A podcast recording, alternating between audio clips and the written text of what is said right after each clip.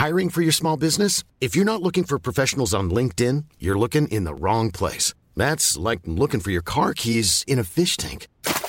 LinkedIn helps you hire professionals you can't find anywhere else, even those who aren't actively searching for a new job but might be open to the perfect role. In a given month, over 70% of LinkedIn users don't even visit other leading job sites. So start looking in the right place. With LinkedIn, you can hire professionals like a professional. Post your free job on linkedin.com slash people today.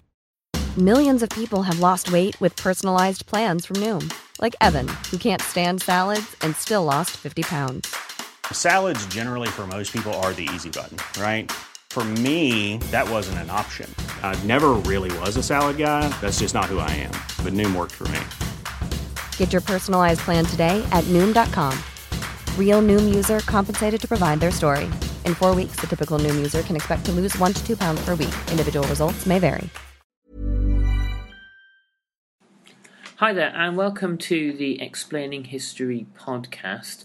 Um, today, I'm in a slightly reflective mood, and I'm thinking a lot about some stuff I'm writing um, about the Battle of the Coral Sea and the Kokoda Trail campaign uh, that took place during 1942. And some of the things that really it shows us and indicates about Japan as an adversary to the West uh, after her initial phase of lightning victories throughout Southeast Asia in December between December 41 and February 42. There is a quote from the uh, prestigious Japanese Admiral Isoroku Yamamoto, which in some ways is very revealing and tells us a lot about um, not just his, uh, but other, particularly naval um, officers' thinking at the time this thinking wasn't necessarily shared by the army, um, who were the real power uh, in Tokyo and had effectively surrounded the emperor with their influence. Anyway, Yamamoto says In the first six to twelve months of a war with the United States and Great Britain, I will run wild and win victory upon victory. But then, if the war continues after that, I have no expectation of success.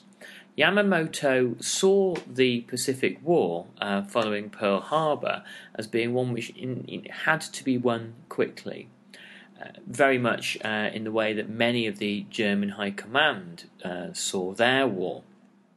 The idea of, uh, of a long struggle that uh, Hitler eventually comes to rather favour is an anathema to many German generals and senior officers who know that Germany just hasn't got the resources to fight on that on in that way. The uh, Germans and Japanese both had um, looked at the, the, previous campaigns of uh, Britain and America in, in World War One and wars during the 19th century, and known that uh, the British and the Americans would be inclined to hunker in for a long fight, and this must be prevented in the eyes of Yamamoto. One of his motivations for the Battle of Midway was to draw out the American carriers and to defeat them so comprehensively that the Americans would be forced to come to some kind of peace treaty. And he, he quotes again Should hostilities once break out between Japan and the United States, it is not enough that we take Guam and the Philippines, nor even Hawaii and San Francisco.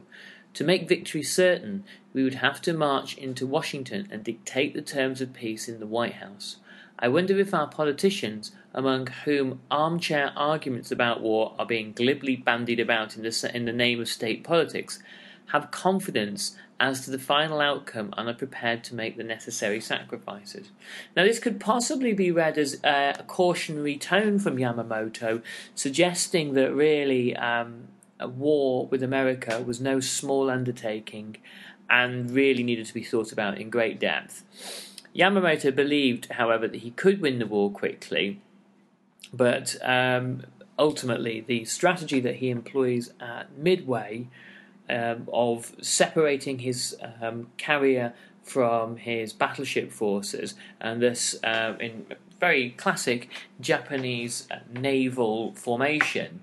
Um, does him no favours. It disperses his force, and then, when by pure chance his four carriers are caught by a third wave of American bombers who almost stumble across them.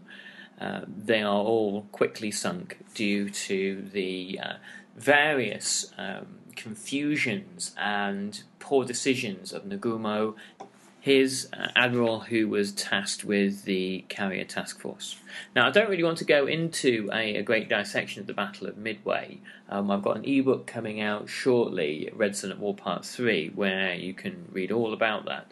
Um, there, there's a different point that I want to make today, and it's really uh, about the the interesting nature of Japan's surprise um, race through the Far East from uh, the uh, from December 1941 to about February 1942, and the uh, capitulation of uh, much of Britain's Asian Empire and of the, the Dutch East Indies.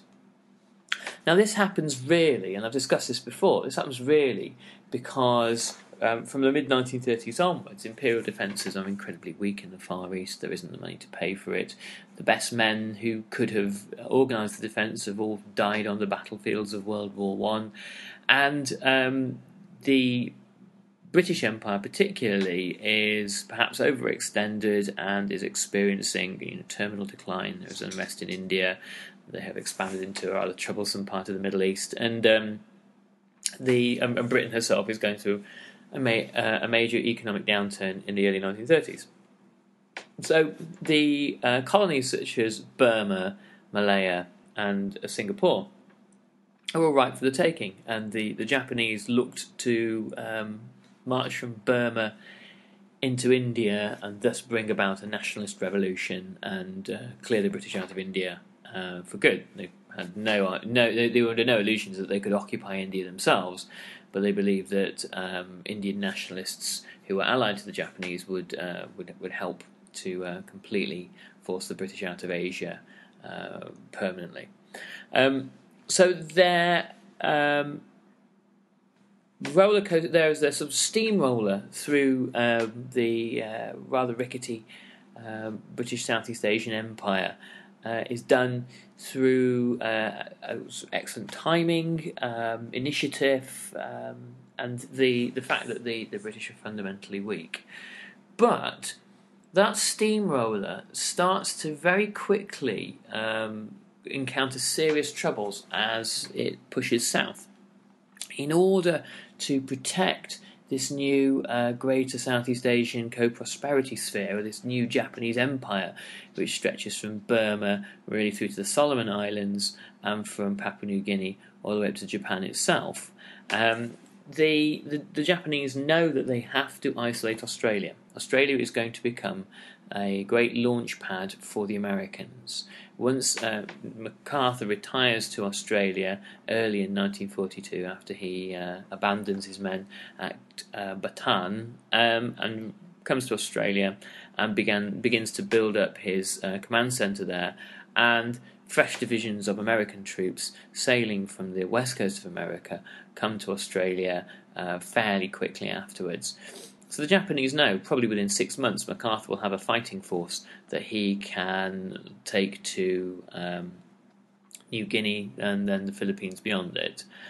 So cutting off Australia um, by dominating the islands around her, uh, from Papua New Guinea to the Solomons to New Britain and New Ireland, and pl- they were planning to take Fiji and Samoa as well um, would help to cut off the sea lanes, and you can fly bombers from those islands and uh, destroy any uh, any transports coming in.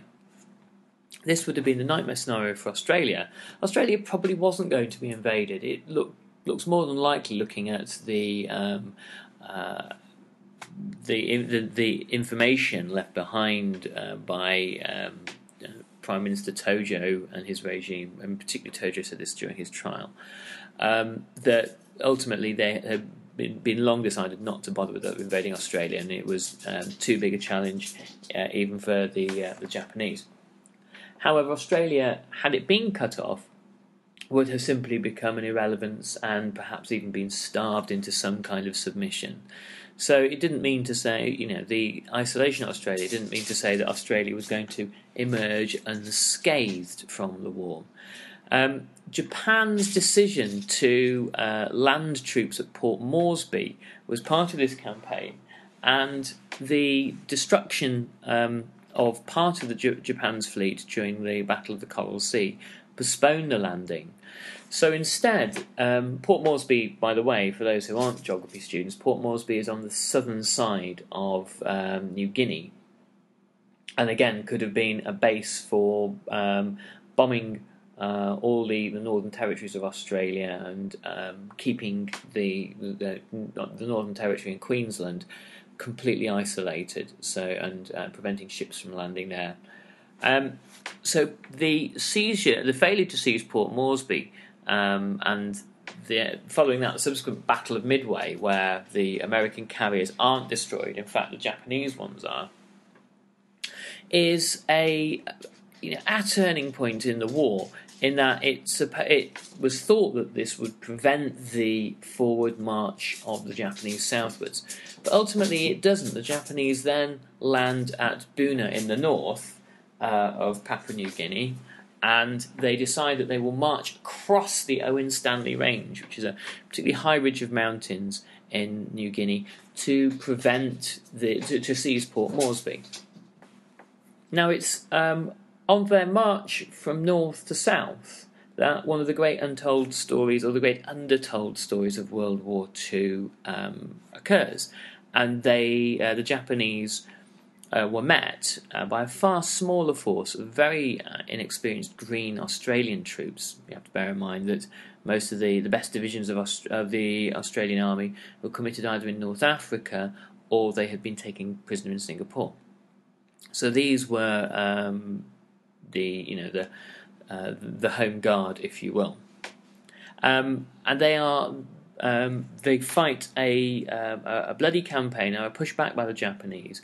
But as the Japanese overextend their lines, overextend their supply lines, um, the and are subsequently um, victim to all manner of tropical diseases and um, uh, food shortages and hunger. Their campaign grinds to a halt, and they are soundly defeated by the Australians in the end. Um, it's something that MacArthur will allow the Australians no credit for, much to his uh, his shame, really. Um, and the the Japanese um, wind up having being inflicted upon them the first major land defeat of the war by a far smaller, far far smaller, less well equipped and less well trained uh, force. And why does this happen? Well, partly it happens because of the you know the fighting resolve of the Australians, um, and but in large part it happens because the Japanese have overextended themselves. An almost identical situation occurs at uh, Kohima and Imphal in 1944, when the Japanese decide they're going to have a one last roll of the dice in trying to unseat the British from India, and they're going to try to invade northeast India. And at, um, and when they are defeated at Kohima um, by again in a, a, a last-ditch desperate attempt to keep them out uh, by a far smaller force, they're forced to march back across Burma, and it's the march back across Burma that kills most of them. And the road back into Burma was known in uh, by the Japanese army as the Road of Bones. So, what we have here, if we have these two, look at these two scenarios. We have the first, the explosive growth of the Japanese Empire, and the Japanese Empire probably reached um, after the fall of Singapore, probably reached its uh, its logical possible size. Attempts to um, attempts at further invasions and further conquests after that two or three month period of uh, of conquest are fairly dismal failures. Uh, the Americans fight a couple of uh, Pyrrhic victories against the the Japanese, and I'll talk in a later podcast about Guadalcanal. Um, but the, but ultimately, the rollback of the Japanese Empire uh, happens over the next two to three years, and it happens because Japanese militarist nationalist fascism is really incapable of producing the right kinds of ideas in a way, the right kinds of thoughts and arguments that will create a sustainable war machine. And I'll give you just one example.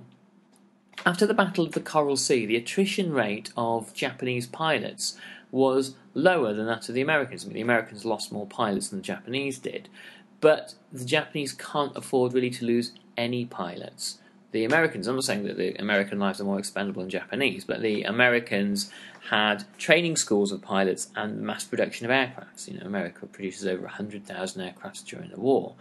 The Japanese don't believe in um, the, in, in this system of uh, pilot training. To them, um, particularly to the Japanese military, which was um, influenced by these kind of rather romantic and perhaps uh, apocryphal um, tales of the of the samurai and Jan- Japanese uh, Japan's um, late medieval and early modern past, no, of the kind of the 16th and 17th centuries. They liked to present the pilots in their air force as really these kind of samurai of the air. There weren't meant to be lots of them. They were meant to be a kind of a rather exclusive order um, of, of chivalric warriors, um, to, to coin a more Western term. Um, and they and therefore uh, the the actual number of pilots was limited this is okay when you're fighting a different kind of war. But when you're fighting a kind of a mass total war like World War II um, manifested itself to be, it's a, it's a, disastrous policy.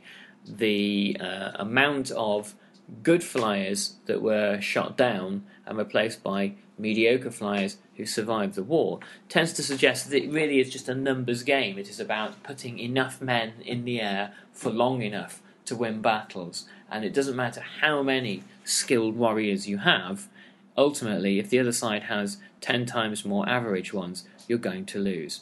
And so this mindset um, pervaded many other aspects of the the Japanese um, Japan's war machine's ability to resupply itself and re-equip itself um, from um, basic logistics like sort of food, um, fuel, medicines, and equipment, through to the supplying of, of, new troops. And Japan could not afford really to lose m- several catastrophic battles in a row.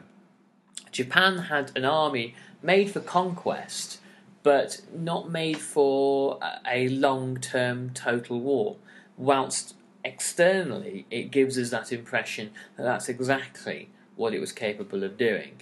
Uh, ultimately, the kind of the, there were serious structural weaknesses within the Japanese war machine. Okay, so as I mentioned in previously in this podcast, keep an eye out for Red Sun at War Part 3. That should be um, on your ebook bookshelves in uh, a few weeks' time. If you're really anxious to learn more about the Pacific War, you can read my Red Sun Rising, um, available on Kindle and other platforms, um, Red Sun at War Part 1 and Red Sun at War Part 2. Red at War being the attack on Pearl Harbor, and Red at War Part 2 being the fall of uh, the uh, Dutch East Indies, Malaya, and Singapore. Anyway, thanks for listening, and I look forward to telling you more about modern history on the next Explaining History podcast. Thank you very much. Bye bye. Planning for your next trip? Elevate your travel style with Quince. Quince has all the jet setting essentials you'll want for your next getaway, like European linen, premium luggage options, buttery soft Italian leather bags, and so much more. And is all priced at 50 to 80% less than similar brands. Plus, Quince only works with factories that use safe and ethical manufacturing practices. Pack your bags with high-quality essentials you'll be wearing for vacations to come with Quince. Go to quince.com/pack for free shipping and 365-day returns. Even when we're on a budget, we still deserve nice things. Quince is a place to scoop up stunning high-end goods for 50 to 80% less than similar brands. They have buttery soft cashmere sweaters starting at $50, luxurious Italian leather bags, and so much more. Plus, Quince only works with factories that use safe, ethical, and responsible manufacturing. Get the high-end goods you'll love without the high price tag with Quince. Go to quince.com/style for free shipping and 365-day returns.